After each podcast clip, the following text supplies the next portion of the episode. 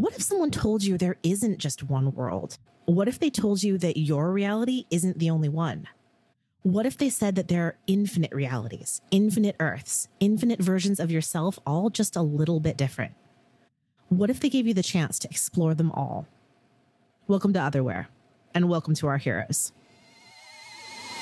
Feedback, aka Aaron Riley, former supervillain and social media celebrity, drifts in from Rancho Pasillo Prime, where he's trying to step out from under his own shadow and forge a new future.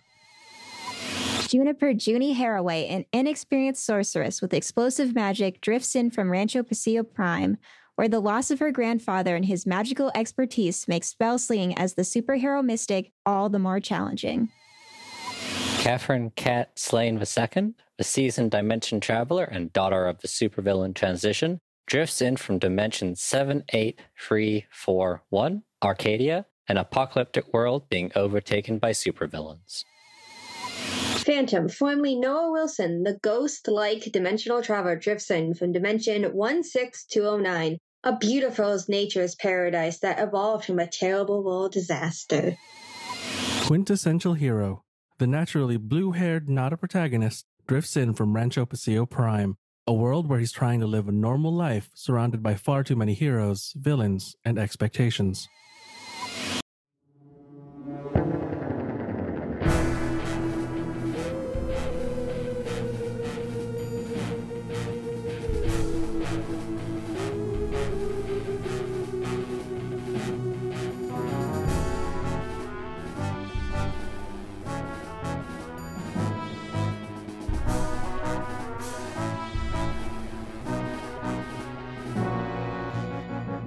A glowing ribbon of white light glows against a velvet black background. It curves, undulates in soft waves, bright in the center, pale and fuzzy at the edges. Come closer.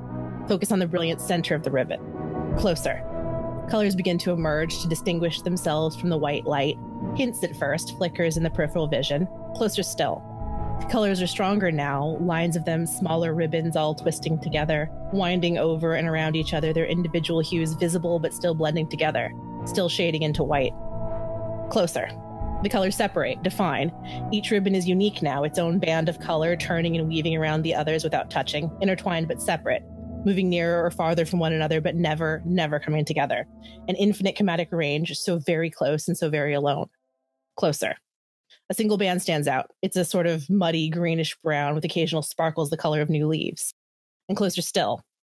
The color expands, and then it is all around, hazy and transparent, like flying through deep sea clouds through marine smog. And then it's gone. And there's only the washed out blue of the hot, cloudless sky and the grays and browns of the concrete and asphalt city underneath it. Rancho Pasillo, California. With its strip malls and housing tracts and sprawling downtown where the tallest building is only 10 stories, Rancho Pasillo is a different kind of city attracting a different kind of hero. Here, they don't brood through a rainy night to knock out villains in dumpster filled alleys or engage in rooftop banter with their enemies while the pitiless moon watches impassively. This is the Golden State, and if people here know anything, it's how to look good. In Rancho, you're more likely to run into the Sterling Starling front row center at the latest off Broadway production, or Ethereal Spectre brunching at a neat little farm to table bistro that opened down on Del Paso. Trident patrols the beaches while working on his tan, and Dr. Nuclear sometimes runs shows for kids at the Discovery Museum. And it's not just their images. California just simply attracts a different breed of hero and a villain. Early summer, present day.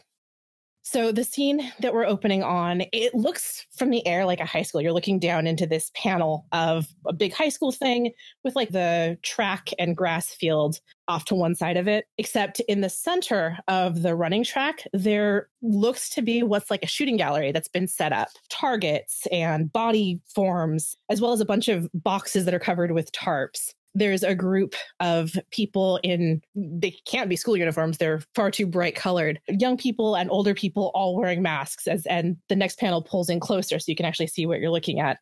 And it seems to be a gathering of teens and adults in superhero costumes uh, that are all facing forward looking at two people up on a sort of little raised dais. There's a banner in front of the dais that says sidekicks aegis training session the next panel pulls on Lieutenant Ochoa is going to tell us what we're doing here today.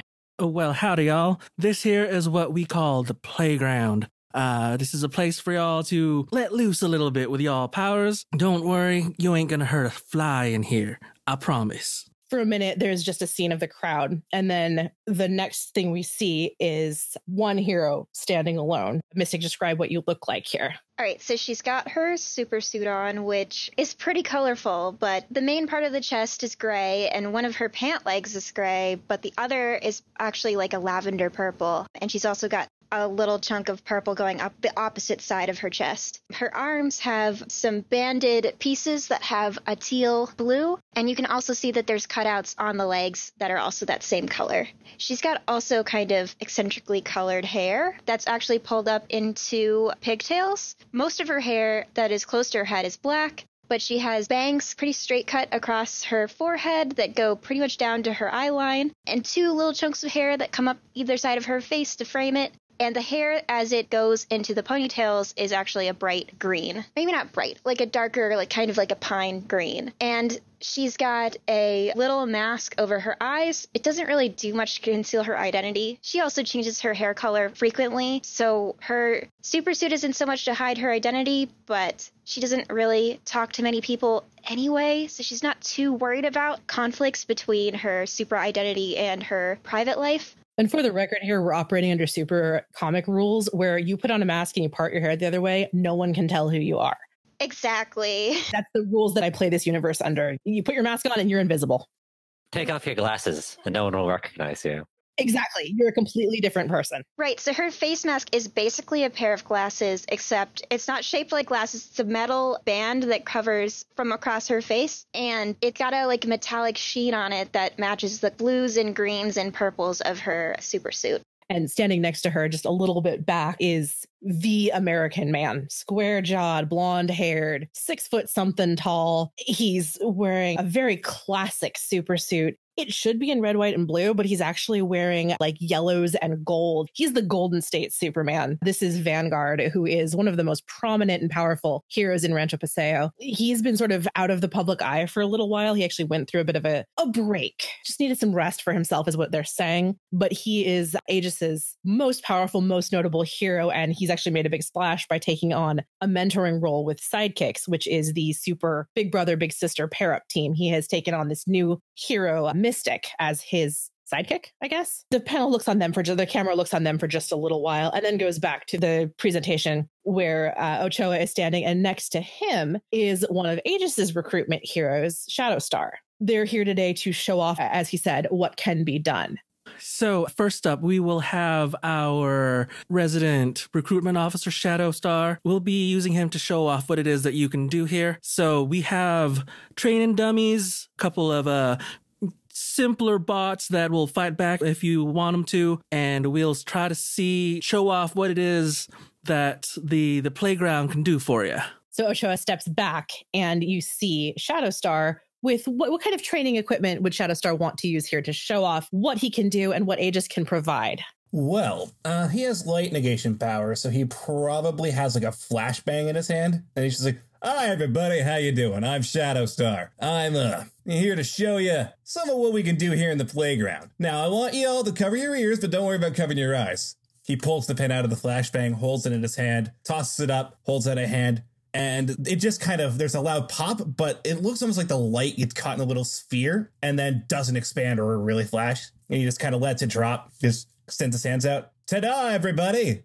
There are gasps and then rounds of applause. The camera swings over to another hero pair. This is where Remix and Mix Impossible are standing. Tell me a little bit about what they look like and how they react to this. Mix Impossible, they're wearing a uh, large set of headphones on my head and have sort of like a uh, cyberpunky DJ look going on.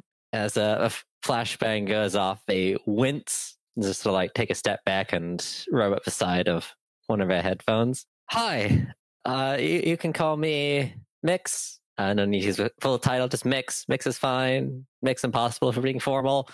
Uh, I I manipulate sound waves, so I hear everything you're doing. And uh, oh, uh, you need to fix your coffee pot. Down a level, it's not sounding great. You should probably also clean it for once somebody in the back of the crowd has been whispering and they clap their hands over their mouth just like they've been say, got, got saying something bad but The the camera then sw- swings back to where Remix is standing, who's one of the teens uh, that's also part of this sidekicks program. Remix is a young girl. She's wearing a really big jacket and like really big sunglasses, kind of whipped up jeans. Not really a uniform, but she calls it that because she doesn't care what people think. She has a microphone in her hand, which is attached to this box that's on her hip. And she's like, Yo, what's up? I'm Remix.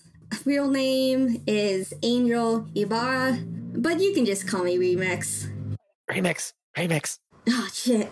Don't tell them your real name. Ah, yeah, I'm sorry. It's super not cool. Shadowstar from the back just kind of sighs. He's like, looks over. Well, this is off to a just stellar start, eh, boss? I'm sorry, I messed up. That was my, that's my beat. Okay. We'll make sure we put remix in a little bit more uh, uh training, right? Mix Impossible. Uh, yeah, yeah, yes, yes. Definitely, definitely look into that. There's a little bit of chatter across the group, and then you sort of split all off to go to different things. Vanguard turns to Mystic and looks at her. Do you think you're ready to try some of this training exercises? I know you'd been a little concerned about control. I mean, there's a huge crowd here. What if I backfire and, and don't aim properly? He uh, sort of doesn't crouch down, but sort of leans over, claps his hand on your shoulder. Don't worry. I know you'll do well. We've been working together after all, haven't we? Yeah, I'll try. He's got that just, you can't say no to this face. Like, I am trustworthy. But if people are really paying close attention, they can see the eyes under the mask are a little bit concerned. What would you like to, to try? Uh, they, they do have protective fields here. I would suggest you take on one of the training dummies that can work with you, that can, can respond to your actions. Yeah, let's go for the dummy simulation. So he walks you over to this space. It's one of the places that was covered with a tarp. And when you take the tarp off, it looks like a planetarium projector. And when he presses the button on it, suddenly a construct of light comes out and is broadcast uh, next to it. So you can interact with it. It's just standing there for a minute. All right. What did we talk about last time? Your powers, how are you keeping them controlled now? I'm just trying my best to focus and not pay attention to anything else around me and just my target. Good. Focus is wonderful. Excellent lesson to have learned. While you're lining up yourself to sort of get training, there's a shot, uh, Vanguard sort of directing the other groups away, giving you a little bit of space. He does it very unobtrusively, but when he's done, you're standing in a very large, cleared circle. This has attracted the attention, though, of both Ochoa and Shadowstar, who have come over and are sort of standing by him, watching you. Well, Mystic, right? I heard a little bit about about you, so I- I'm gonna turn the protective field up to eleven. Um, don't ask why it goes to eleven. It's kind of weird. There's a whole story behind it, but uh, don't worry about a thing. Okay. Okay, so um, I'm to roll burn. So I rolled a nine to charge my burn. So, um, so I still get to hold three, but I'm going to mark a condition. Everyone is watching me. I'm going to mark insecure.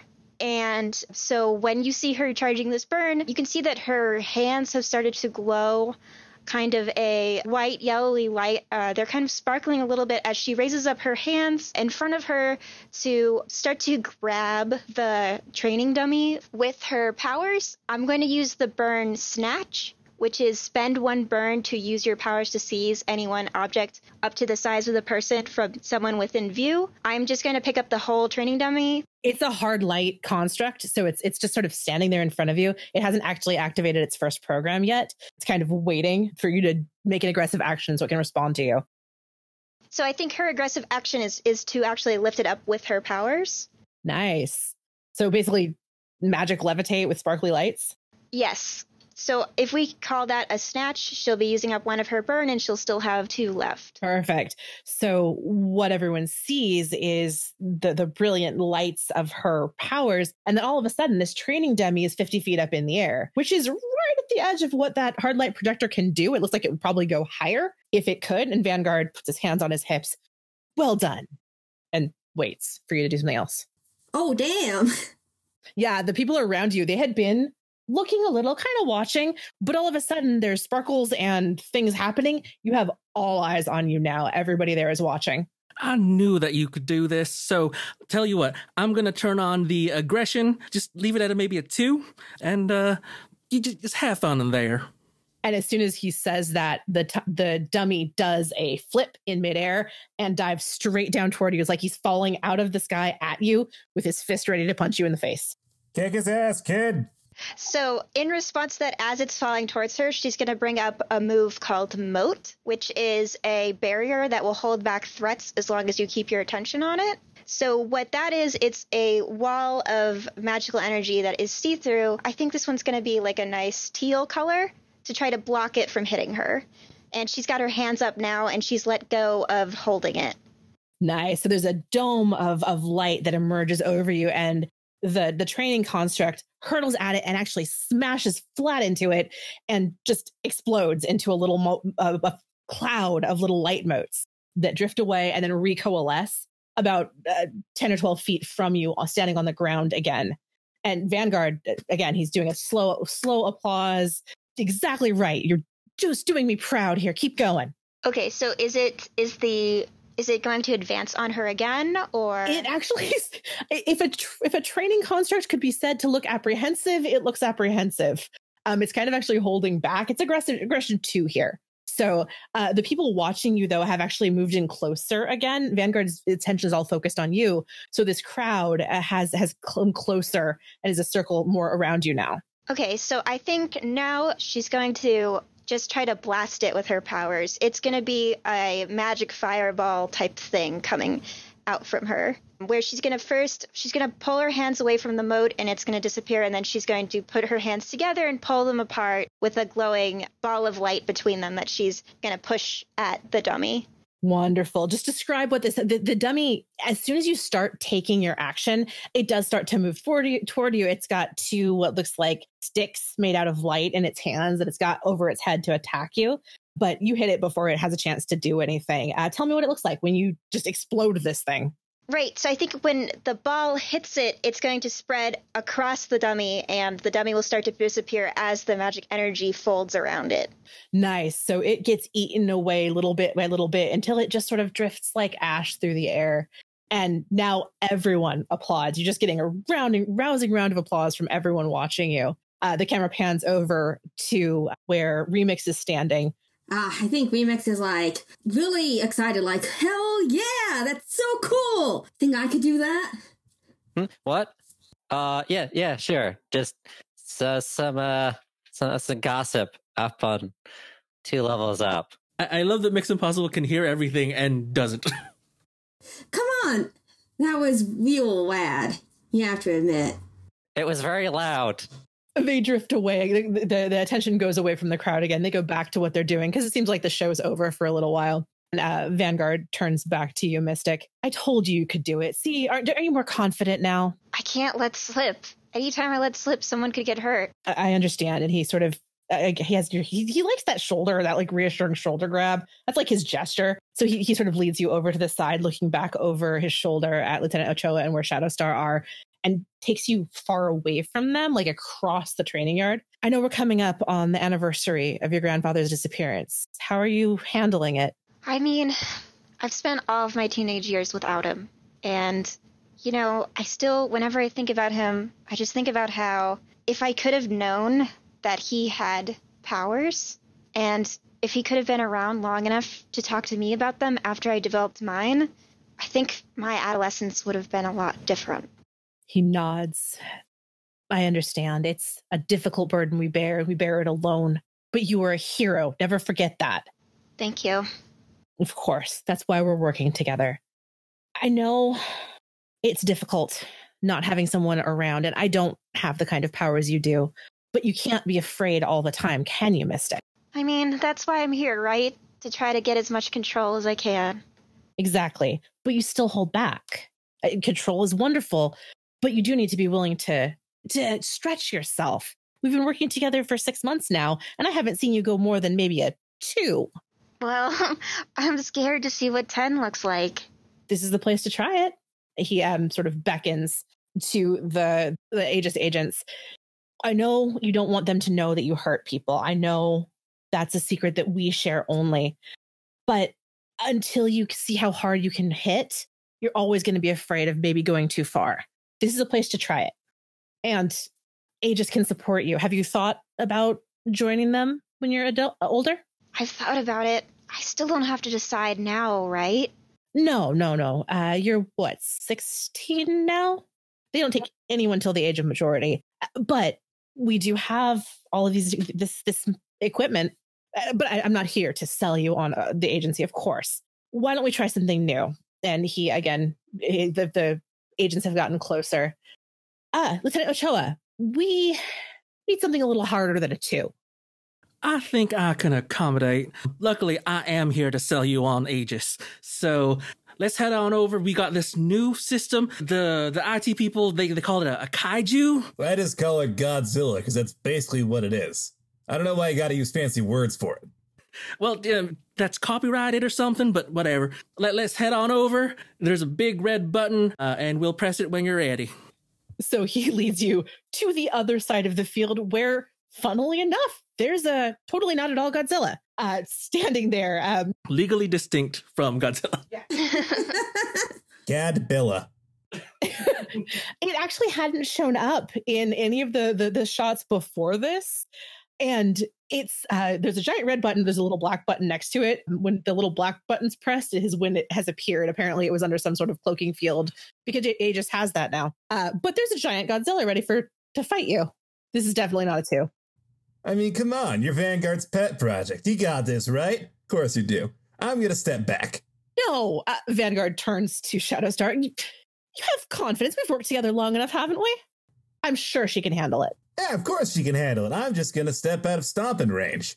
So is this object a robot or is it also a hard light projection? this is a real thing this is like a, a giant robot thing Okay. it actually exists. It's actually a physically. You can see the the where it's sunk into the ground of this track. It's sunk a good foot deep. How tall is it? Make it as big as you want in your head. Taller than a human person. Yes, it's like two stories tall. It's tall. Oh, oh, okay. We're talking monster here, but it's waiting for you. And uh, Vanguard is right there. He's actually got his fists out now, and he actually one of his powers, the way it manifests when he's using his super strength, is he gets sort of a glowing aura around the thing he's going to super strength. So his fists are actually glowing a light uh, a light gold right now. But he's behind you, out of your your ri- to, like uh, peripheral vision. Uh, okay. And you can see that she's flexing her fingers and they're lighting up just like a little bit, very briefly. Okay. All right, I'm going to count down from three and then I'm going to step over there. All right. So, three, two, one. This is not anything you're going to roll. Just tell me what happened. What do you do? Okay. I think um, she's going to do a similar thing that she did before, where she's going to make the light balls between her two hands, but she's going to pull her arms away so that they're, she's basically T posing behind it, maybe a little bit looser than that. And so it's going to be a, a large flash of light around her that she is going to generate for like a few seconds, and then she's going to just hurl it forward at the robot. Nice. And I lied. I actually I'm going to have you roll, but I'm going to have you roll directly engage for this. So she rolled an eight. So on a seven to nine, you pick one of the options from that list there. That list being resist or avoid their blows, take something, create an opportunity, impress, surprise, or frighten. I think she's going to, let's say, impress, surprise, or frighten this robot. It's less the robot that's impressed, surprised, or frightened, more everyone else. They had been taking care of their own business, doing training, little punches, lots of this happening. And then you pull back, and all of a sudden, there's a Godzilla and a little crowd of people fighting who are all looking up at it. And then the Godzilla is you're, you throwing a ball of light at it or? yes. So, like, I think it's going to turn towards, to, into like a fireball, like, as it gets closer to the thing. Awesome. So this Godzilla is hit in the chest with this splash of flame. And for a second, it looks like nothing's going to happen. And then the Godzilla starts to glow, starts to turn orange and red and get those little cracky lines. And that's when Vanguard acts and everyone get down. And he flies forward, grabs the Godzilla, and takes it up into the sky where it explodes like a firework, kind of raining down little drops of ash on everybody. So you're definitely impressed, surprised, and frightened.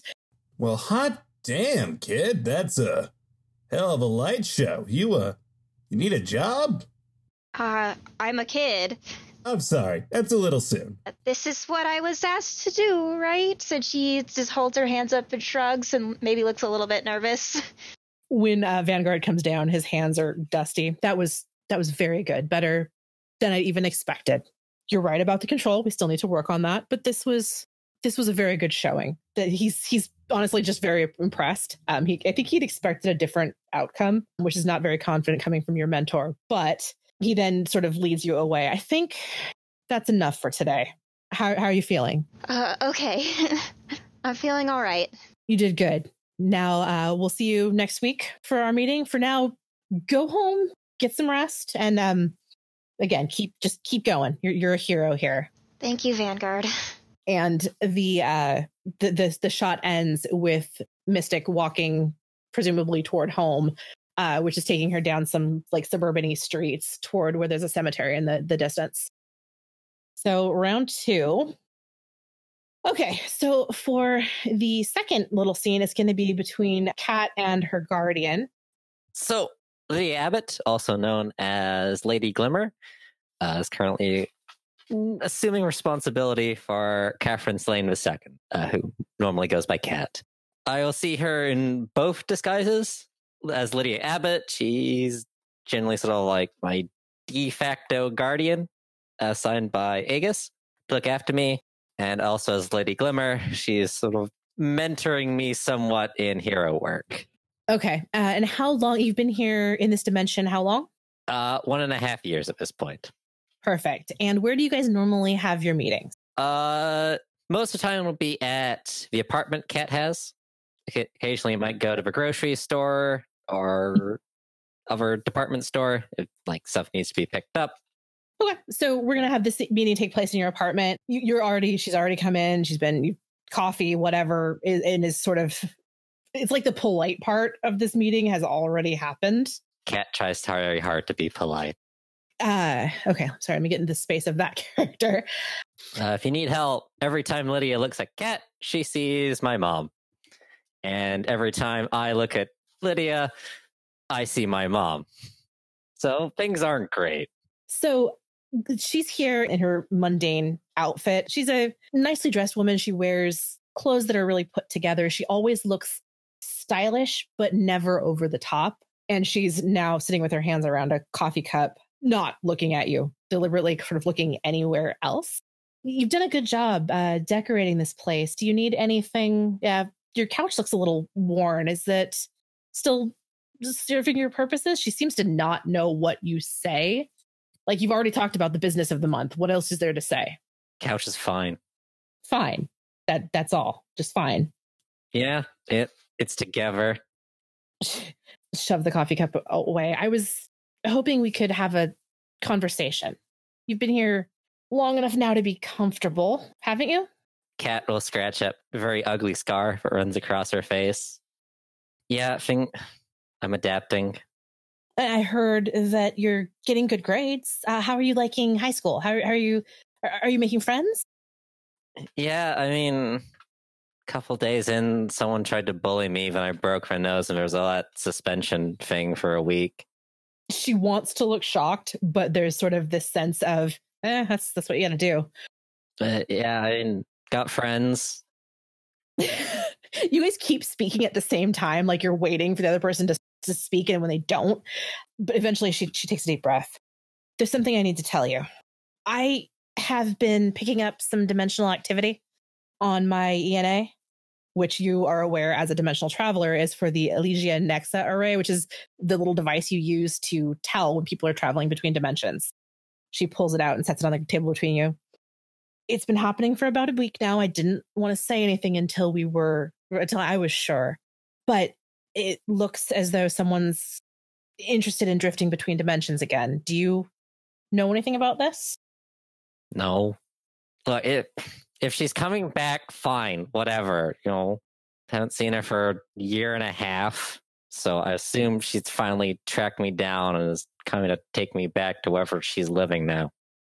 But you haven't heard anything? Uh, No one's contacted you? If she wanted to get in contact with me, we would know. All right. She lets her head fall into her hands. I, I understand that it's hard to talk about your mother. I don't really want to even think about her some of the time. But we both have to if she's coming back. You know what that could mean, don't you? She's a bounty hunter or a, a assassin. What is she styling herself as now? That She does lots of things. and none of them are very pleasant. And if she's coming, you know there's going to be a target here, unless it's you. Do you think she wants you back? Yeah. Yeah. I, I, That is not the answer uh, Lydia wanted because she thinks I, she seems to want you to be as abandoned as she has been. Uh, that breakup hit her hard, and so her face falls when you say she that your mom wants you back. Glimmer, what do you.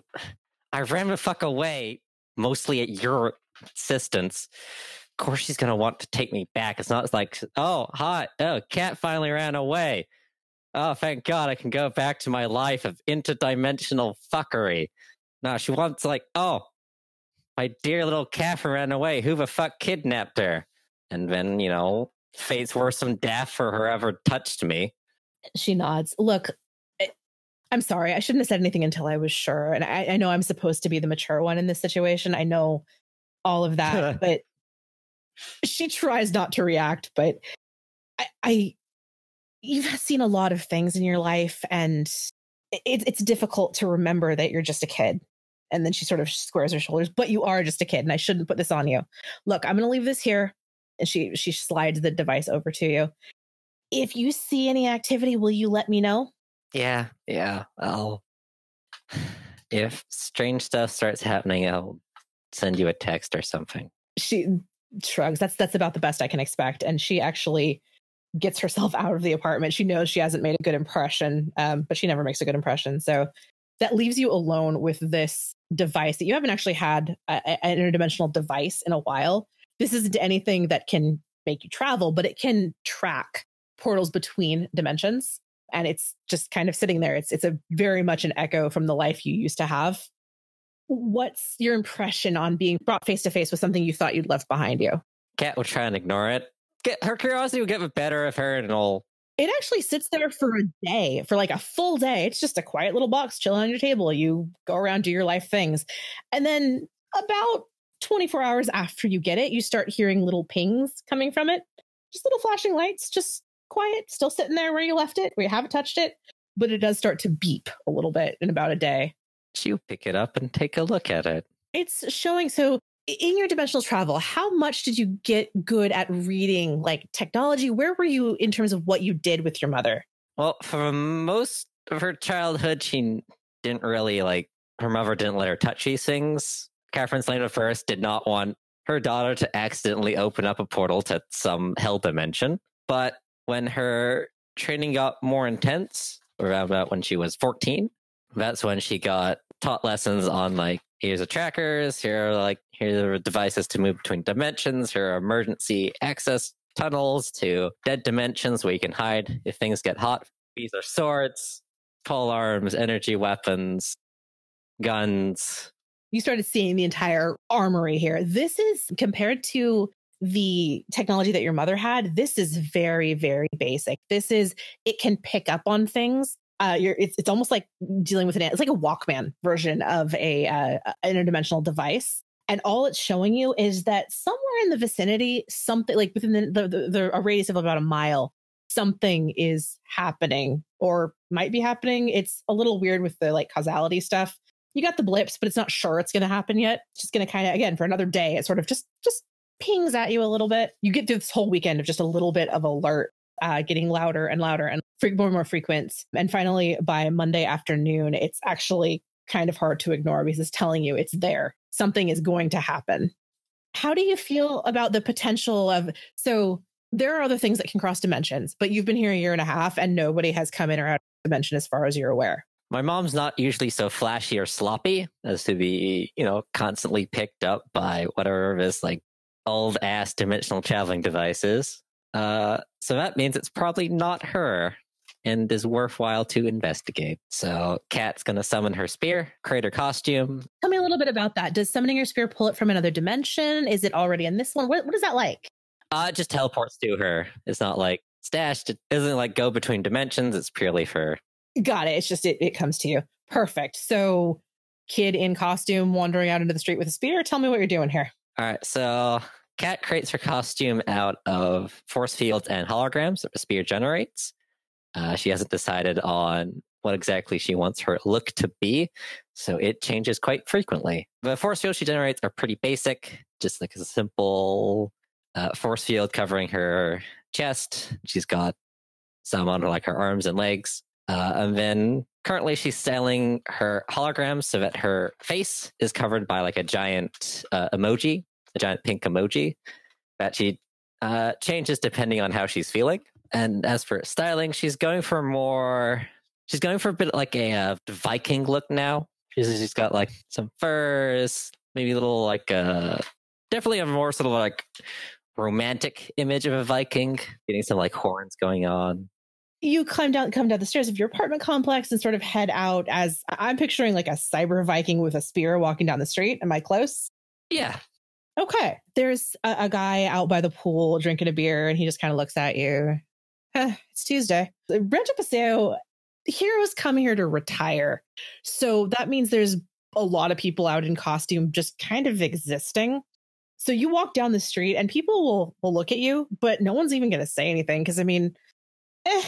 And that lets you sort of walk through the, the neighborhood a little bit. That the little pinging thing, you can sort of triangulate and track it. You get, I don't know, probably see it's about a mile radius that you're, you're exploring. You get a, a, about a half mile away, closer toward where it's going to be, and it seems like this is targeting on one particular area, uh, which is of course toward the cemetery area, uh, which is more in the downtowny where schools and and like housing is less, and there, there's a school and things like that.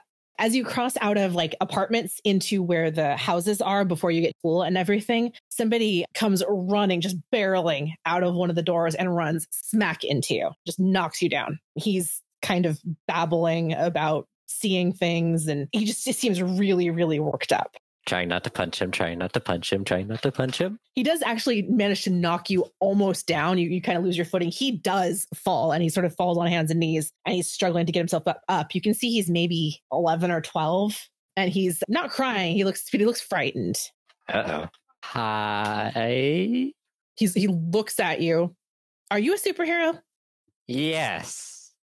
Yeah there's a monster in my house. And he's too old to believe in monsters under the bed but he's with conviction there there, there is a monster in my house. So you're a superhero. You're going to go kill it right? Right? Yeah yeah yes. The, back there and he points and there is a house. Doesn't look like there's a monster in it but there's a house there that he ran out of. So go kill it. It's gonna it's breaking down my house. Your hesitancy seems to be pissing him off. Kat wants to pierce the mask Go for it. That's a miss. That's a six. Okay. What you can tell is that, I mean, like I said, this kid is frightened. It's also pretty clear he doesn't actually know what he's running from.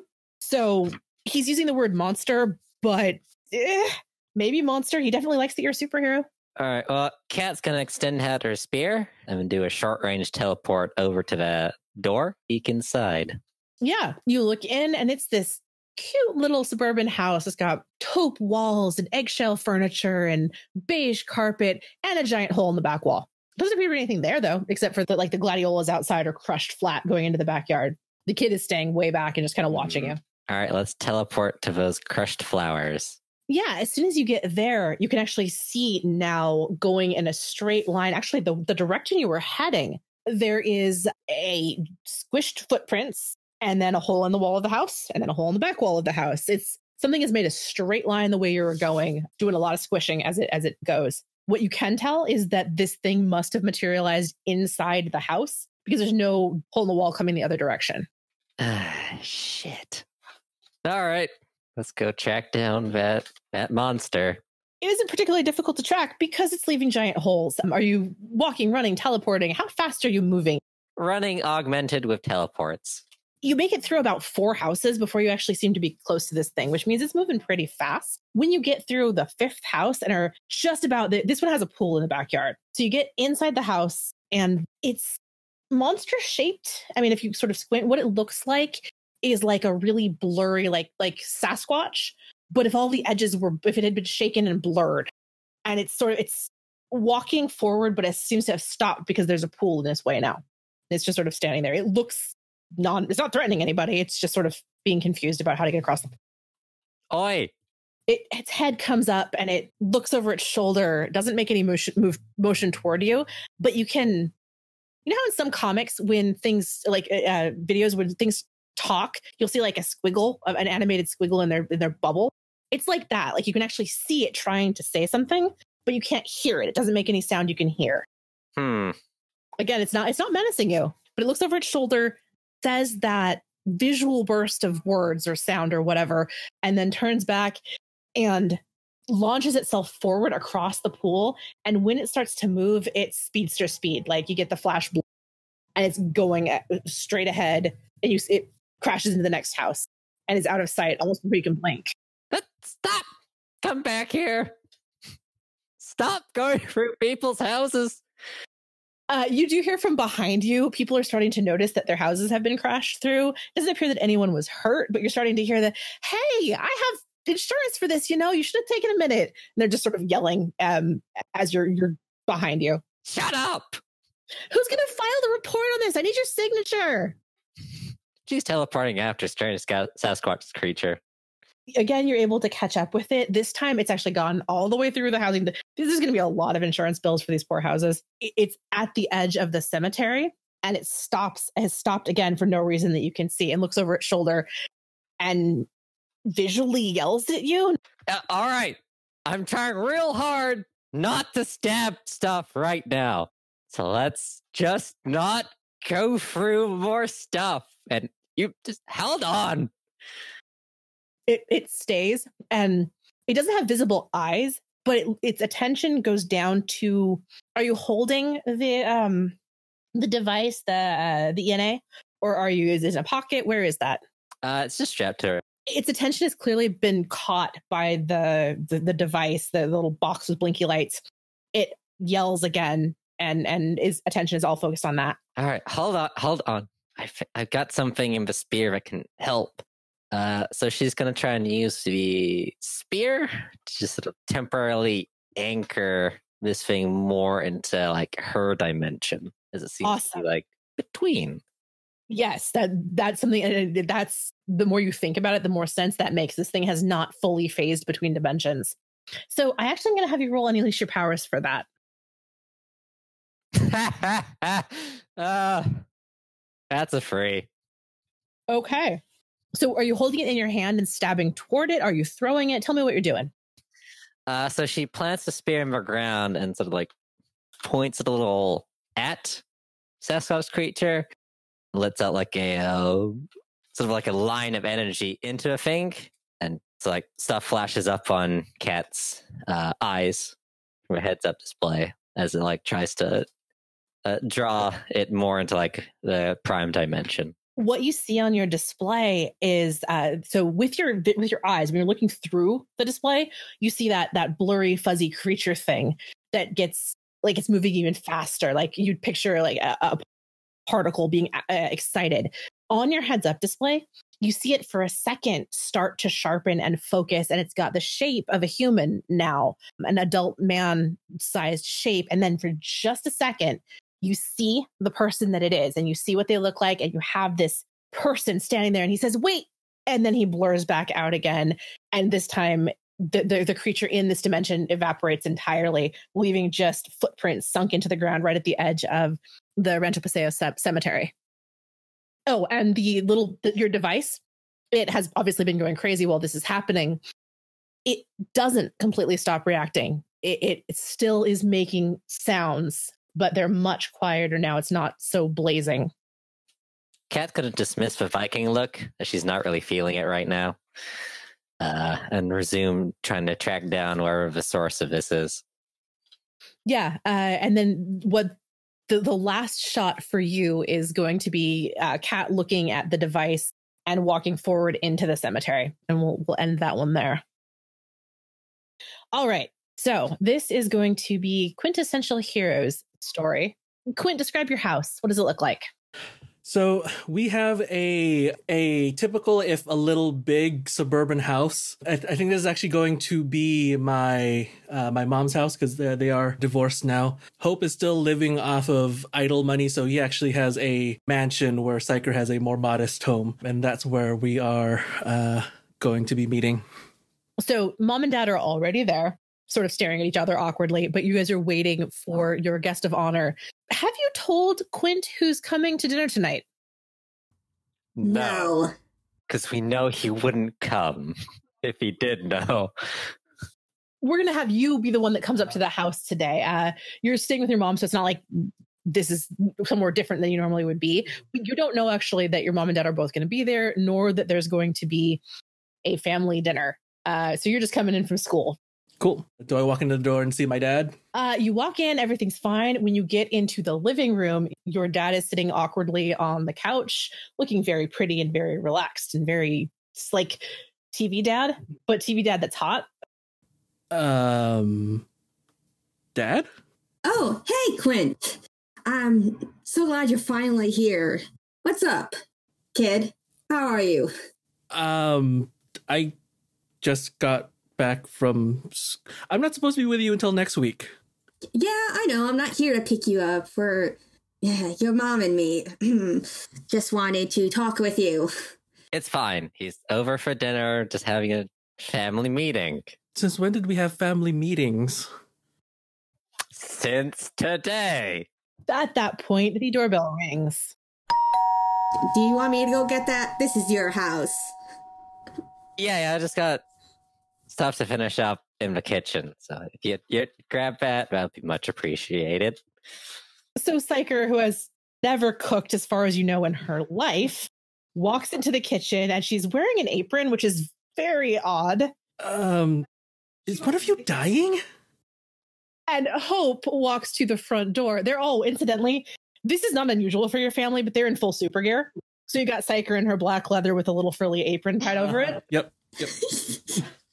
I have died and gone to hell.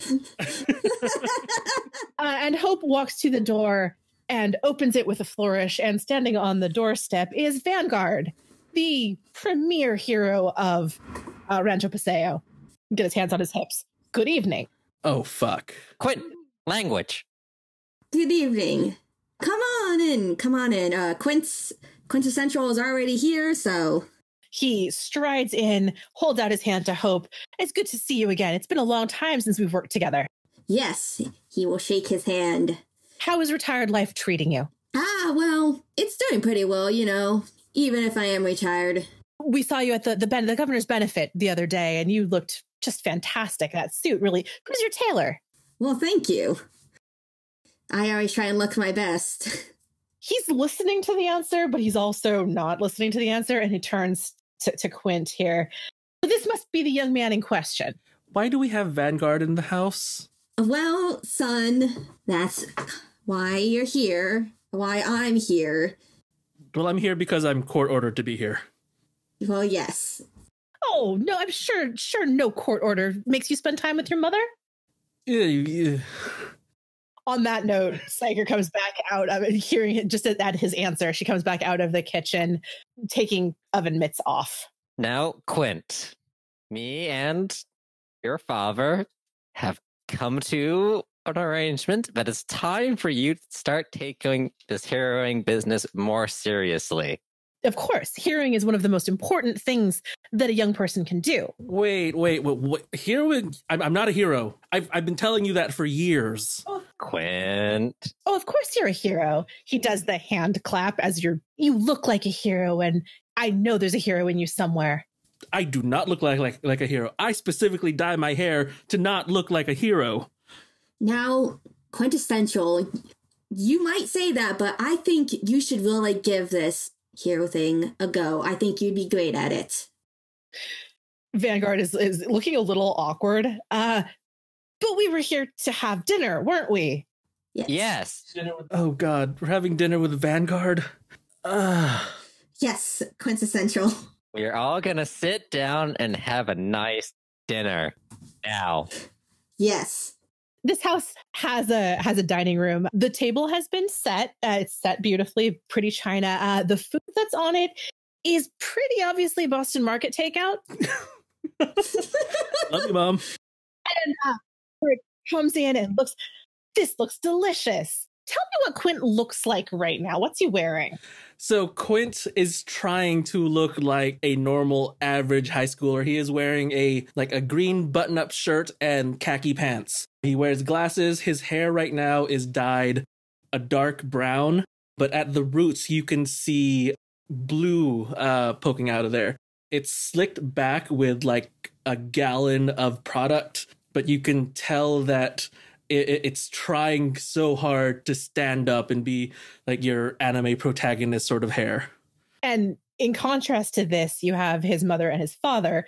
His mother is Psyker, who is a very slim woman in a dark midnight blue leather fitted bodysuit, her hair pulled back into a long braid. Her entire top half of her face is covered by her mask and it covers her head as well. The ponytail comes out of the mask. She has on a frilly polka dot apron over this and uh, oven mitts printed with fried eggs that she is taking off. Her hair is that same midnight blue as her costume. And Quint's father is very, very pretty. He is a J pop style guy with. uh, Actually, what does his mask look like? So his mask is barely there at all. It's just a thin little domino mask that just covers his eyebrow ridges, and that's about it. He's currently wearing what looks a little bit like a suit, except it's made out of this shimmery teal material, and the shirt underneath it is very flowing. It's very impractical for, for actual heroing. God, Dad, you're so extra. And his hair is a pale, pale, pale blue, which of course gives you the lovely blue that Quint's hair is when it's combined. That's what they look like. And then, of course, there's Vanguard, who is very all American. He strides in and, ah, of course, you, uh, Mr. Mr. Hope, Mr. I, I guess you're Hope today. Hope, take the front of the, that head of the table and your lovely ex wife. I'll sit right here across from your son. Oh, no, I have to look at him. Oh, come on. It's not that bad, is it? To be fair, everyone loves looking at Hope. It's fine, fine. Be a nice, quiet dinner. So you sit yourself down around the table, and Vanguard begins to serve himself. This looks fantastic. I appreciate all the time you put in cooking this for us, Psyker. All the time you put into cooking this. Hours slaving over the Boston market menu. Oh, that's not very polite. Thank you. He looks even more awkward. Like, it's weird to see a square jawed hero cringe. he gets busy eating for a little while, leaving you all to talk. Um, so, um, hi. You've had your powers since you were how old now, Quint? Um, since I was born, I think. And I've heard you have very uh, substantial biological benefit. I, I've heard that you're your child, your, your parents' offspring. Can you? What's made you so excited to be a hero? I'm not. Now, Quint, He goes quiet. we've discussed this. Come on. You're going to be a hero, right? No, you guys have discussed it. I have discussed not being a hero. Come on, Quint. What is the worst that could happen if you try this out? Why are you so against being a hero? Everyone starts looking at me and waiting for me to save the day. I just want to be a kid. You're a young man, not a kid. I'm still technically a minor. Vanguard frowns a little bit. Uh, of course, but uh, like with a family business, we expect our our children to be active. If, if you worked on a farm, if your parents owned a farm, you would be out there milking the cows and planting the tomatoes. Your parents are heroes, so you're going to plant the metaphoric tomatoes. I am not going to plant your tomatoes, Vanguard. Quint! He he's been taking a sip of water and he coughs, sets it down. It sounds like you have some reservations about heroism. Why don't you? He, he's he switched his mode. He was like hands on the hips hero. Now he's doing sort of camp counselor. Why don't you tell me about your feelings about being a, a hero? Ugh. What? Why are you? I get enough of this from my parents. I don't really need you here trying to tell me what to do too. I'm not trying to tell you what to do. I look. Have you heard of sidekicks? Yeah, they're the little boys in tights that run around with the superheroes. No, those are our sidekicks. We're talking about the sidekicks program for young heroes. Uh, okay, I, I've heard of it. I've also laughed at it quite a lot. Quint! Oh, we don't make them wear the uniforms anymore. The ti the shorts aren't nearly as small. Well, that's good. He's uh Vanguard is looking back and forth between Hope and Psyker, like, are you guys gonna back me up here? Now, Quint, you're a young man now. Your powers are starting to mature. It's time for you to go into a program to learn to use them responsibly and come into a family business. yes. I can use my powers just fine. I've been throwing psychic darts at Whiskers since I was five. Yes, but now you're at an age to finally use those powers to do good, Quint. You know, when we were your age, we also, you know, started heroing. It's time for you to do something with your powers. Excuse me, did you say you were throwing psychic darts at the family pet? Sort of pet. Uh, I would not call him a pet. my dad's old sidekick, Whiskers. Oh, you mean Principal Whiskers? The the you do know he's the principal of your high school now. Yes, and I have not thrown darts at him since last week. Quint. Wonderful. That's that's a vast improvement. Uh, he um, again takes another sip of water. I understand that it's a difficult time in a young man's life when you have to choose to go forward and become an adult. But if it's any advantage, we have uh, my other mentee. I think you've you've met her. She's about your age, very attractive, pink and blue costume, nice hair. She, she's been training with me for for about six months now, and she's. I- I'm, I'm sure you have a lot in common. I didn't realize that you were, you know, superhero Tinder these days. Quint! Quint Essential. Don't say those things to Vanguard. Oh. Fine, superhero Grindr, if that's what you're into. Oh, don't worry. And he's too young to have access to our actual super speed dating. No, it's it's fine. I understand kids are like this. Now, Quint, me and your father have put in a lot of time and effort to arrange your entry into this program and for Vanguard to graciously oversee your training. Yes. Now, you are going to become a future superhero, whether you like it or not. Definitely not. Definitely not. Come on. Hope, Psyker, I understand. He- He's been eating this. He's, he's the only one that's been eating. I, I do understand that sometimes it's hard.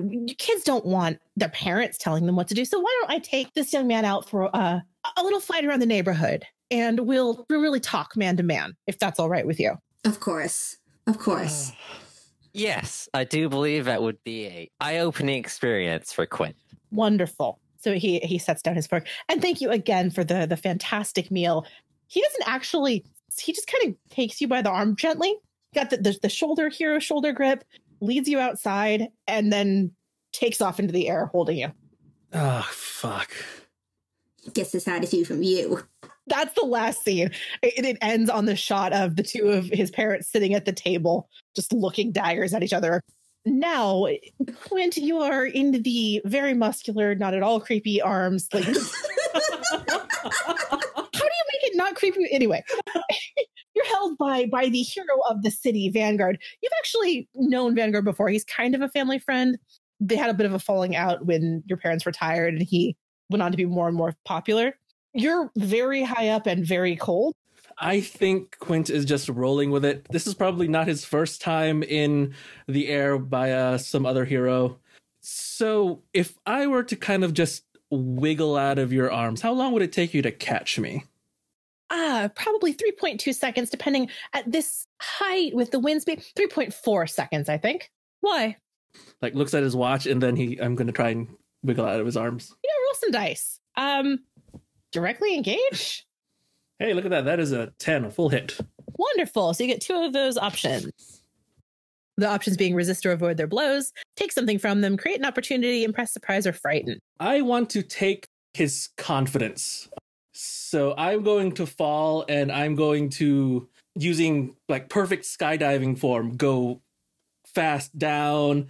Um, and I'm going to throw some psychic weapons in his general direction, purposefully not hitting him, but just trying to slow him down. So the camera for this is going looking straight up with Quint falling straight toward it. doing these like acrobatics in the air. Very obviously a protagonist move.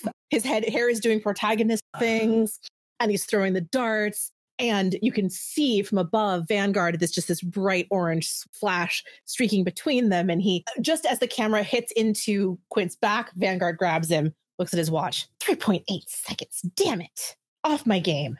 Doesn't seem like shaken because he's a hero, but that's definitely, that's, that was, I can't believe I miscalculated that badly. Yeah, I mean, I think you might be getting old. You might want to retire.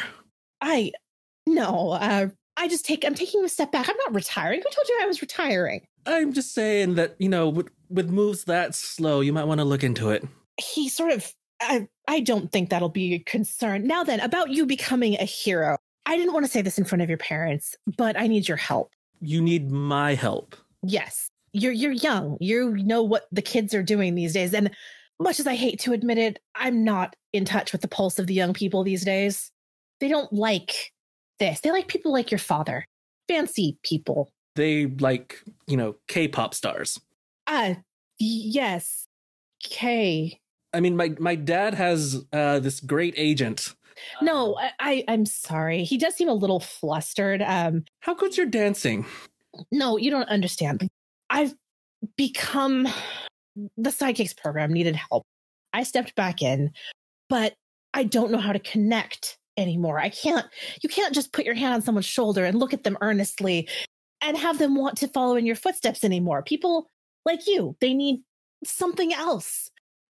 Instagram or Snapchat? She wants to Snapchat me. What is a Snapchat? Um, I, I need your help. I've I've been working with my mentee for six months now, and I she's gotten very good at her heroics, but I don't feel like we're connecting. I want you to help me connect with her. So you want to set me up with your mentee? Yes, I would like you if you want to date. That's completely acceptable off the clock. I want you to help me help her. So how much does the gig like this pay? Oh, it usually costs about a thousand dollars a month, but I'm waiving the fee for your parents because they are old family friends. No, no, you, you misunderstand me. How much are you going to pay me to do this? He blinks and bobbles in the air. You're a hero. Heroes don't get paid. I've been telling you this whole time, I'm not a hero. There's a, a close up of Vanguard's sort of quirked eyebrow over his mask. How much are you charging? You said it was a thousand a month? That sounds about right. Do you take oh, what? What's the game? Minecraft money? No, but I do take American Express. deal and he um there, there's sort of a weird like half smile on his face and he comes back down to the ground and sets you down look here's your first payment now he gives you a $20 bill it's $20 that should be enough to get a, a cab ride home and he takes back off leaving you standing at the uh, gates of the Rancho Pasillo cemetery Seriously? and the last shot is Quint looking up at the sky and Vanguard's little flyaway thing happening. So for feedback, uh, we're going to be doing an interview with um, a a YouTube gossip blogger. So this opens with a hand a video that's clearly being filmed with the reverse camera of the phone held out at arm's length as the speaker is walking somewhere. She she waits, looks, adjusts her hair. Hey everybody, welcome to That's Lit with Julia Lit. Today we're going to be speaking to one of the new heroes of the city. You want to come with me and find out who we're talking to? Then she, no, that's terrible. That's too cliche. Try this again. Okay. Hi, I'm Julia Lit. Welcome to That's Lit with Julia Lit. Today we're talking to Feedback, one of our new heroes of the city. That still sounds terrible. Okay. The, the, the screen takes you up to where Feedback is sort of standing. Where, are- where is she meeting you? You're going to be going on a walk for this. This is a walk and talk. They're just kind of walking through like like a local park, I guess. Nice. So she comes up to you. You're sitting at uh, one of the fountains.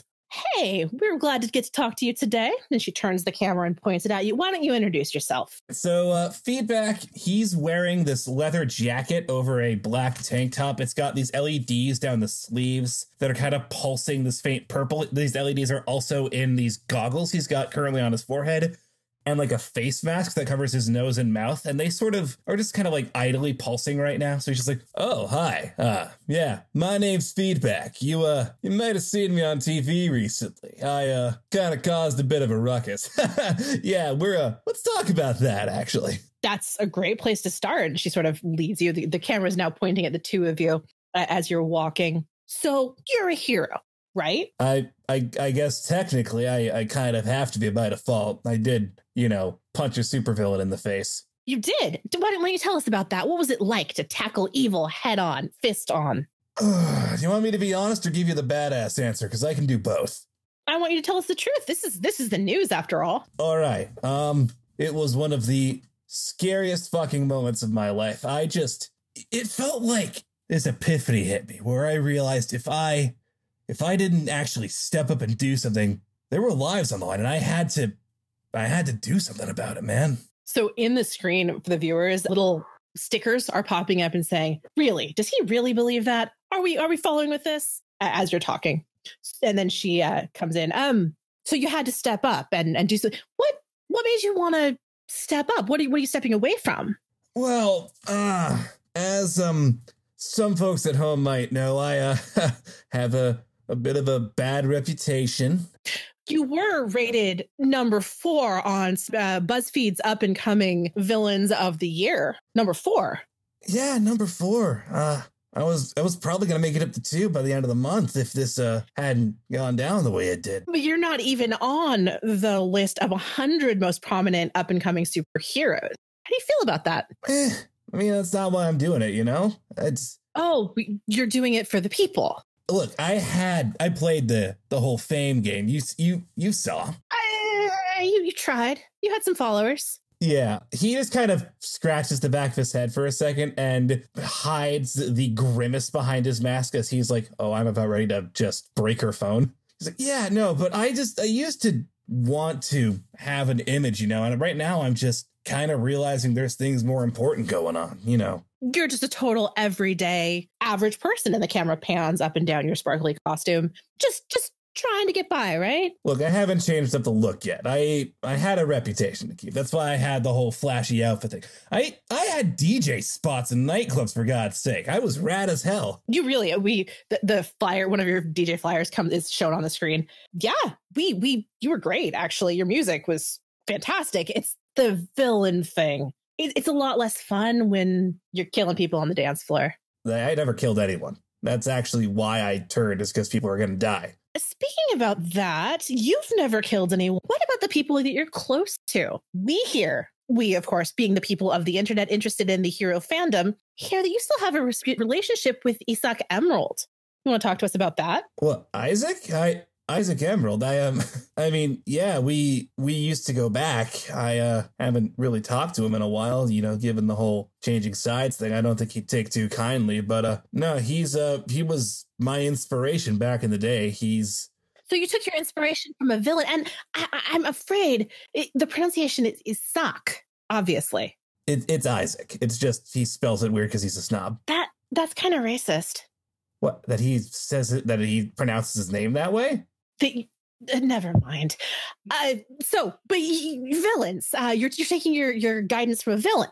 I used to, like I said, he was he was a friend. He kind of saw something in me and wanted to teach me to be, as he called it, the gentleman villain. Obviously, I'm not super gentlemanly, but. Well, I wasn't going to say it, but you did, so it's okay. No, you're not gentlemanly at all. Now, uh, tell me a little more about your powers. What do you, what do you do to help people?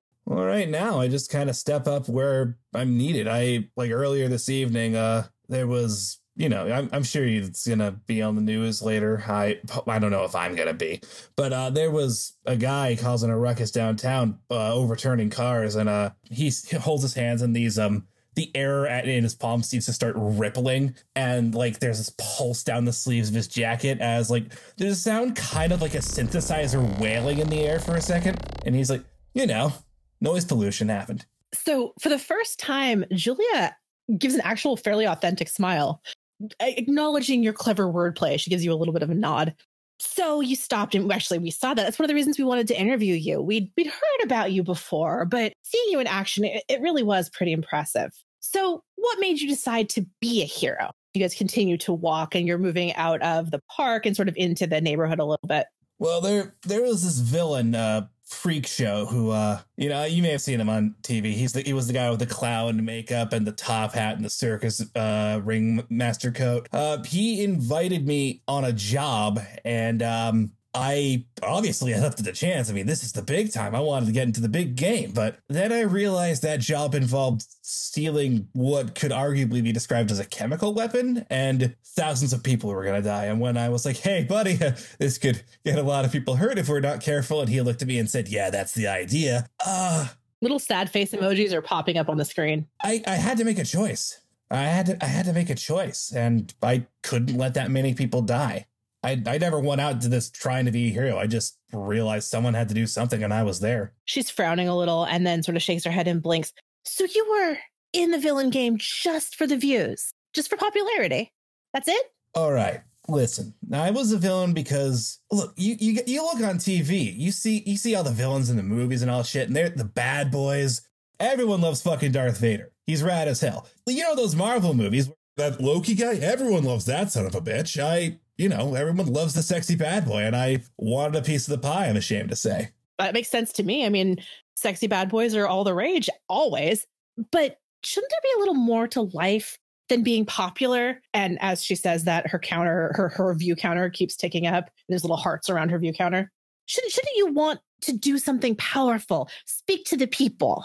And that's when he looks into the camera. He's like, I mean, I guess so. That's if there's anything I can be doing right now, it's I'm just trying to show people that what the life I was living wasn't the best one. I look, I'm gonna I'm gonna be straight with you. I I have a, a guy I met, a friend, a superhero, and he he told me that the life I was living, I mean, it was he said it, I I was almost an adult. He could respect my choices. I'm I'm not an adult yet. I'm I'm still basically a kid. And he said I had time to make these choices and that I could decide if I wanted to keep on living for myself or if I could use these gifts I have to uh to actually make a difference and help people. And I was like, ah, that sounds like some shit Vanguard would say. And then I was put in a situation where I had to make that choice. So So you think you're making a difference? You're really making a difference. I'm trying to at least. It's all I can do. As you've been having this conversation, you've been kind of walking through the the, the city and because this is the kind of thing this is, you are at the gates of the cemetery and she actually walks you in. Let me let me talk to you, show you something that's about making a difference. And she turns the camera and pans onto a gravestone and there's a statue of a like a just sort of a a figure like in a big long robe with a big hood and he's the gentleman or the the statue has his hands cupped and there's a glowing ball of light like magic light in his hands that's still in the statue. She pans down and the the gravestone reads thaumaturge a true hero. This is a hero. This is one of our golden age heroes who gave his life. She pans back to you are you willing to die for being a hero? If it happens, it happens, I guess. It's not the plan, obviously, but if it comes down to me or a bunch of other people, I guess that's the choice I'll have to make when I get there. That you die rather than kill a lot of people, or that you die to save a lot of people? The latter. I think you know what I meant. She turns it back to her. Well, that you heard it straight from the horse's mouth. Feedback would rather die than see people hurt. And that's all we have for today. Thanks for watching That's Late with Julia Lit. Please like, subscribe, and share. And she clicks it off and looks at you. Oh, that was great. Come uh, if you if you want to like sign into the comments, they're going to be totally back and forth. You do talk to your fans, right? I uh, I think we're done. Fair enough, but there's going to be lots of buzz about you. I mean, I have thousands of subscribers. Everyone's going to know your name. And she turns and walks off. How how how are you standing? What do you look like standing in front of Thaumaturge's grave here? I mean, I'd probably heard of this guy, so I just kind of look at it and I'm just like, you have actually heard of Thaumaturge. Is uh, he was a sort of right at the cusp of gold and silver age, and he was prominent, very famous uh, magic user who died saving a train full of civilians and has has been dead for quite some time, but went out a just an exploding powerful hero. He just kind of looks at it for a second, pulls off the goggles and the mask, makes sure no one's around to look at him, and just kind of lets out a sigh.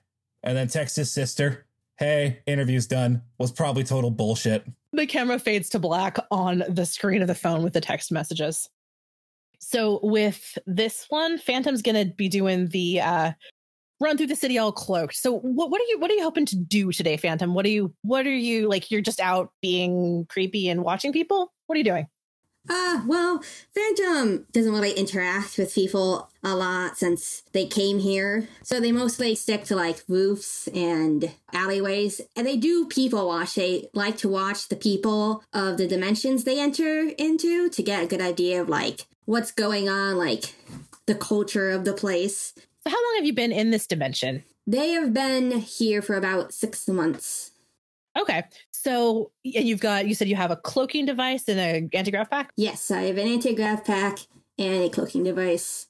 So you are currently invisible going through this this you're starting in sort of a downtown area, which is like not like downtown like a city downtown. Um, it's like a circle with some shops, or like a roundabout with some shops around it, some coffee shops, Starbucks, stuff like that. Um, you're gonna start out there. You actually can't in the city go really rooftop to rooftop because they're too far apart. Are you guys familiar with like the way suburban Southern California looks at all? Okay, I'm gonna take that as a no.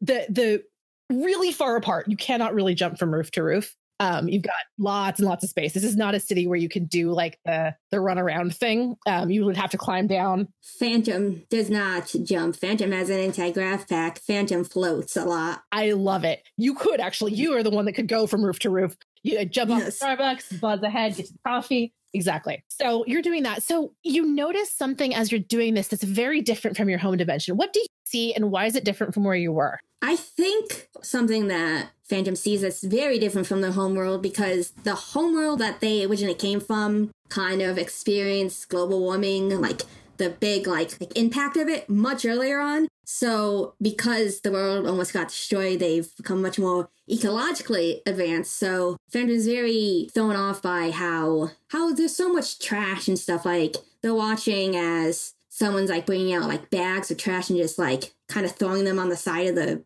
uh, street and just not really caring. Yeah, you're you're actually you watch someone from one of the this little diner. Well, not even a diner. It's now a hip farm to table bistro or something. I, I don't know. It's California, whatever.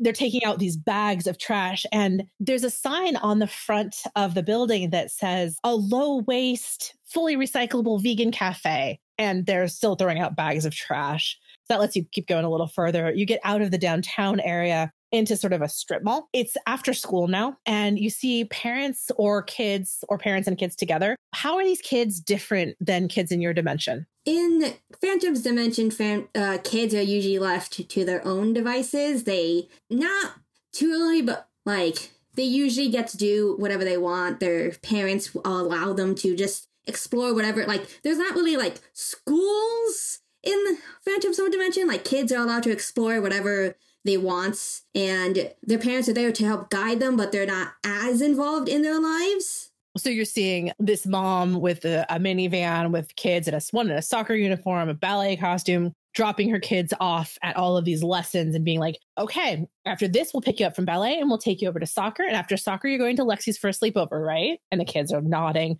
That that seemed very scripted. So you get a little further, and at the, there's a you're just on top of or getting ready to go on top of this corner store when you hear some commotion coming from inside.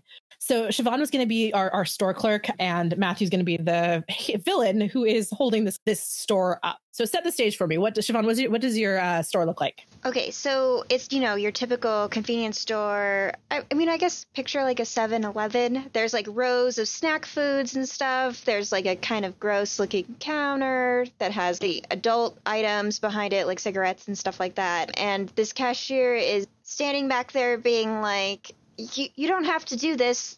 You know, there's another way. And then who? So she's being menaced by someone. Tell me, tell me who's menacing her. Menacing this cashier is a man in sort of uh rundown, holy clothes. Probably should have been thrown out and changed a couple months ago. He's wearing a cheap dollar store wolf mask. One of his arms is a little like larger, hairier, and has like curved claws. And in his other hand, he has a Nerf gun painted to look like a actual gun. Okay, so go for it. Uh, he's uh, gesturing with his claw and Nerf gun and has thrown a bag that has a hastily stitched dollar sign on it onto the onto the counter. It's just like, come on, man, just like put the money in, into into the bag, man. Like it's not that hard. I guess the, this cashier's gonna be like, uh, uh, I mean, it's not my.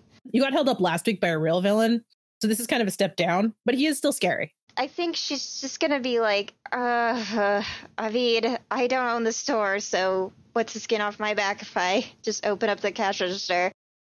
So as she pulls out the drawer, Phantom, you can see down in, you can't hear any of this conversation. What you're seeing is the cashier open the drawer of this the till and the possibly wolf related villain waving a claw at her. You can see that down through the window. What are you gonna do? Phantom does not like watching crimes just happen in front of their eyes. So they're going to, still invisible, float down and come into this convenience store. So you float in and are just inside the door. Um, what what what's going on with the the the robbery here? So I think that the cashier is gonna it starts like slowly opening up each each flip for each little section of the ca- different size cash bills and like start like gently placing them into the bag. When you're watching this happen, Phantom, Come on, man. Like doesn't have to be that slow. Like faster. And he'll, he'll wave the uh, Nerf gun at her. It's very poorly painted, by the way. It's like you can instantly tell. It's like, oh dear God, they even forgot to like paint the orange bit for end of the barrel. Oh, I think the cashier is just gonna say as they, they do this, like, you know, you might be more menacing if you just relied on the claws and not the the plastic toy gun. What? No, it's totally a real gun, man. Phantom's gonna come up behind this guy and slowly just pull start pulling the mask off of his head and get real close and whisper, you know, I don't think this is a good idea. Is Phantom still invisible in this moment, or Yes. so only the only direwolf here can hear that. Oh, jeez, I'm sorry, Jesus. I know I shouldn't be doing this. So the cashier sees the mask start to lift and he starts hearing the praying happening. Kind of pray apologies. I just really need my money, man. Meth doesn't buy itself. I'm no Jesus. Can't you tell what I am? Mohammed? the cashier is just like makes a face, but is now dropping the quarters into the bag.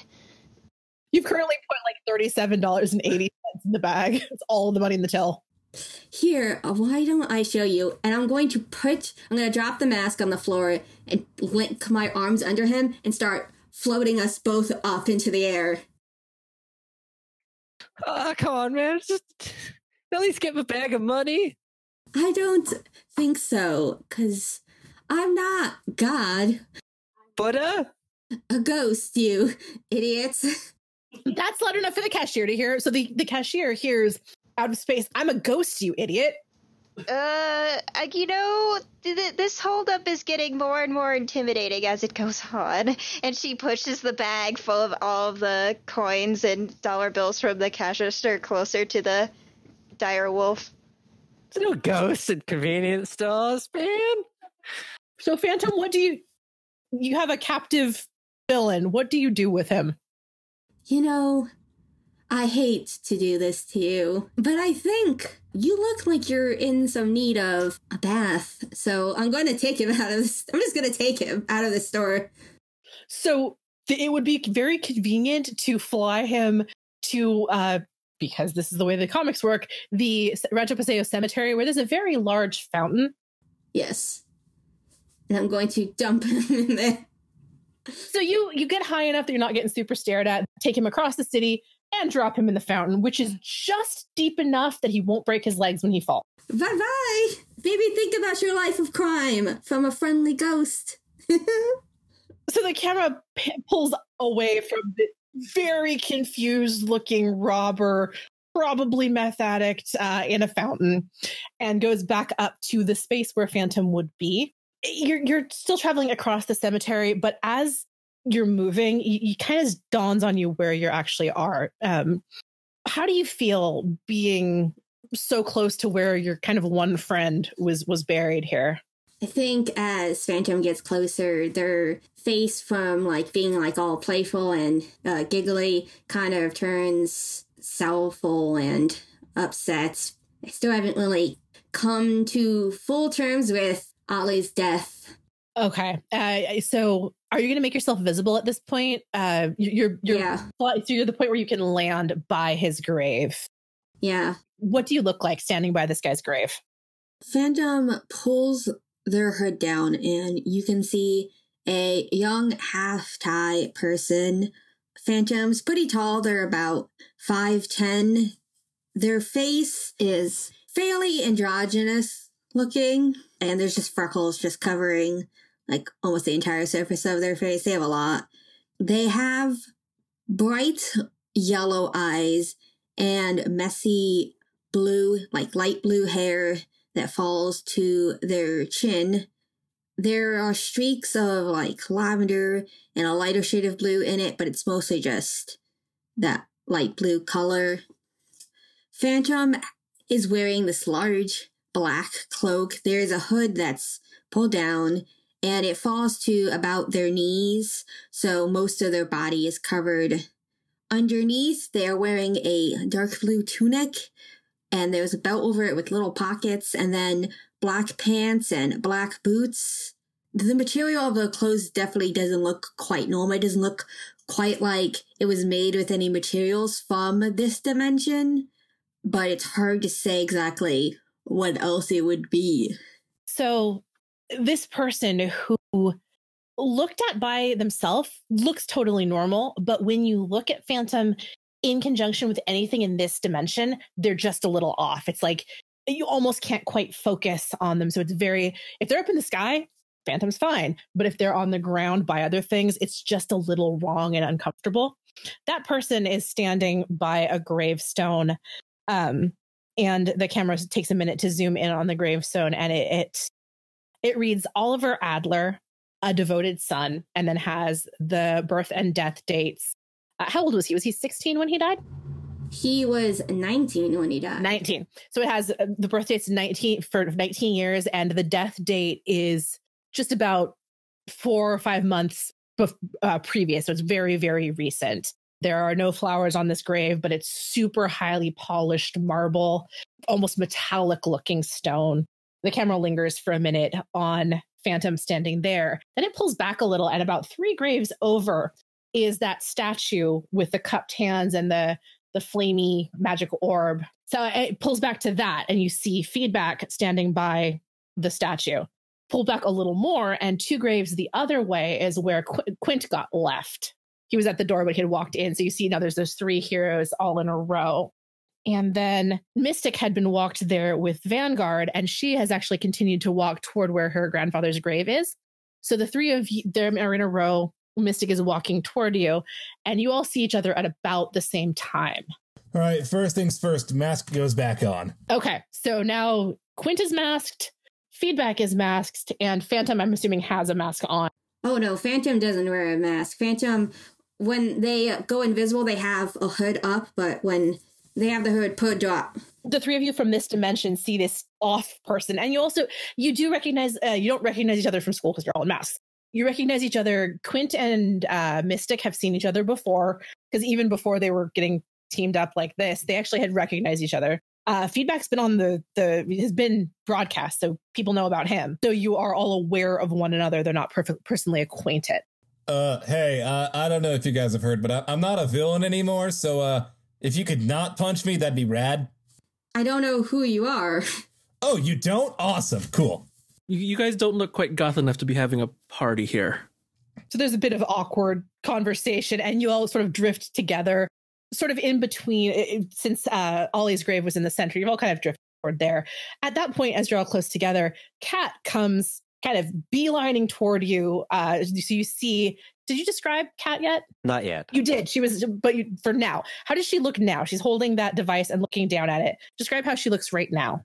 Uh, so Kat's fairly tall, probably like around like uh, six foot two, and built like an MMA fighter. Just right now, she's wearing sort of loose fitting black pants and a black t shirt, uh, and has obviously got like uh, force fields in the shape of a plate mail, uh, covering her chest and some of her arms and legs, and she's got a scar- scarf wrapped around the lower part of her face but doesn't have any holograms up right now, as she wasn't expecting anyone to be here. There's a very ugly scar running from her nose down under her left eye and disappearing under the scarf. You've been fairly focused on tracking this thing the first the thing and now this the, the the readings so it takes a minute you're actually almost on top of the people before you uh notice them and you you all the four of you see Kat sort of motoring toward you Kat? Yeah, Kat and Phantom know each other. Kat will suddenly stop and put on a uh, neutral expression emoji over her face. Phantom gives a little wave, like, hey.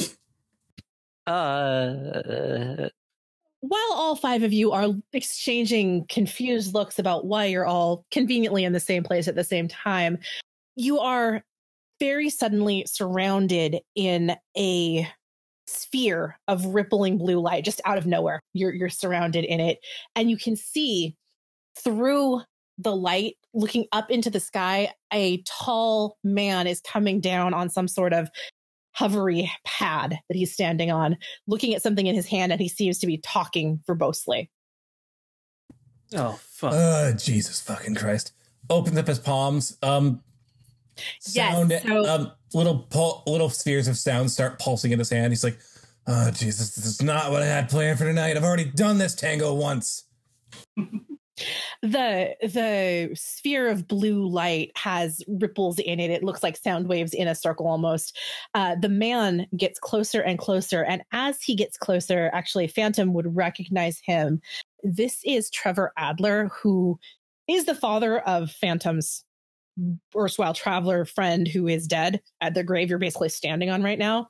Uh, but the rest of you recognize him because he is the founder and ceo of supra systems which is one of the most powerful tech companies in the Silicon Valley. You guys see him on TV in his ads, pro- his new phone or whatever's the hip tech, except right now he is not that measured, controlled inventor that you recognize from TV. Right now, his face is just distorted and angry. And Kat, your identify your little device is going insane right now.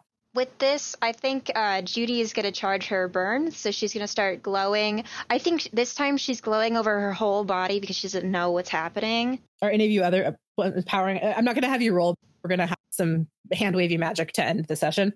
But Yeah. normally you'd roll. But the glowing is, yeah, you've got a glowing person. Is anybody else charging up their power? uh, Kat's going to extend her spear to its full length.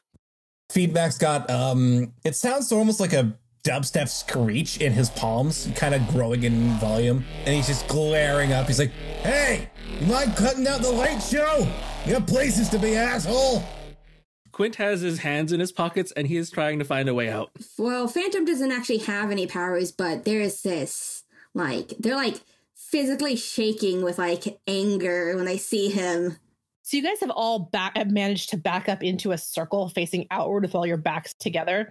And as the the glowing blue gets further, it gets more and more dramatic. The circle itself is shrinking the part you're in because the the waves that are making up the walls of the circle are getting wider and wider. You can hear over this. It it isn't even a sound. It's like the absence of a sound. Like it should sound like something, but it doesn't. But you can hear over that Mr. Adler, Trevor Adler, talking. He- he's if you had just come back like you were supposed to, if you had been a good research subject and cared, the, the, the scientific worth we could find, if you'd come back here instead of gone and playing around, I wouldn't have to do this now. He seems completely oblivious to any that you guys are even there. Um, the the thing he's holding in his hand is glowing and like shooting off little sparks. All right. Um How dare you? Oh, so he sucks? Cool. And I'm gonna unleash it a sonic blast at him. you release your attacks all at once. It happens that they just come together into this combined sound and light and magic that flies out of the circle, tries to, hits the wall of the circle, diffuses around, ends up sort of like hands that scoop around Trevor Adler, pulling him in toward all of you. And the last thing you all see before everything goes very bright and then very dark is this square device box spiraling toward you guys, turning end over end, and then everything goes bright and everything goes black. You have that slow wake up, like when your eyes are blinking and you're waking up. And all of you are looking straight up at the sky where there is a, a Zeppelin that says on the side of it, Toyota Zeppelin Company above you in, in the sky. Oh, I didn't know they made those. Oh my god. Oh no, we're back here. Oh, we traveled. We what? Nothing. You hear the sound of a siren uh, in the background, and then over a loudspeaker, Citizens, this is Aegis Command. We are demanding your identification. Please stand up and produce your ID cards, and no criminal charges will be filed. Oh, this is a bad place. And the very last panel of the comic is that box that you saw spiral out of out of Adler's hands, laying half propped up, half on its back in the grass, and lights blinking on it very slowly. And there's a little readout that says Dimensional drift achieved, dimension 47783. Thanks for listening. In this timeline, Junie, Mystic Haraway, the Nova, is played by Siobhan. She can be found on Twitter at, at Spellbound Mage. Quintessential Hero, the Delinquent, is played by Eric, who is also our fearless editor. He can be found on Twitter as at PrimeFactorX01 or as the voice of Silk the Fae in the Shadows of St. Fleur podcast. Phantom, the Nomad, is played by Charlie. So he can be found on Twitter as at magical underscore pride or on Sir Podcast as at prepod engage. Kat Hector Slane II, the Scion, is played by Matthew. Aaron Feedback Riley, the Reformed, is played by Tom. He can be found on Twitter as at Albion Graves or on his podcast as at GMMcast. Rainy Wood Rose Sunrise, the star, is played by M. He can be found on Twitter as at Mechany Mech. And I'm Lee, your narrator and dimensional tour guide. I can be found on Twitter as at The Law of Names. Otherware is produced by Law of Names Games. Our other projects can be found at lawofnames.com. It's played in Masks, A New Generation by Brendan Conway from Magpie Games at Magpie Official on Twitter. Our theme music is composed by Michael Freitag on Twitter as at Admiral Amara. The actions and opinions presented here belong to the individuals from this dimension only and are not representative of any other selves known or unknown. Otherware is not responsible for any side effect drifting produced by listening to this podcast. Next time on Otherware. I don't know how much experience you have with the concept of dimensions. Well, I know there's more than three. Nice gimmick infringement, asshole. Am I terrifying? Am I weird? Are you trying to get us killed? I think I would stand out in your dimension. A little bit, yeah. It's so strange that you don't have blue hair or yellow eyes. Quinn, you're a natural blue, aren't you? If I'm blowing up Nazi robots, I'm down. Cat will pick herself up, looking very angry. She's gonna try something really dumb again. I, uh, I might need you to hold me. Where even are we? Nowhere good.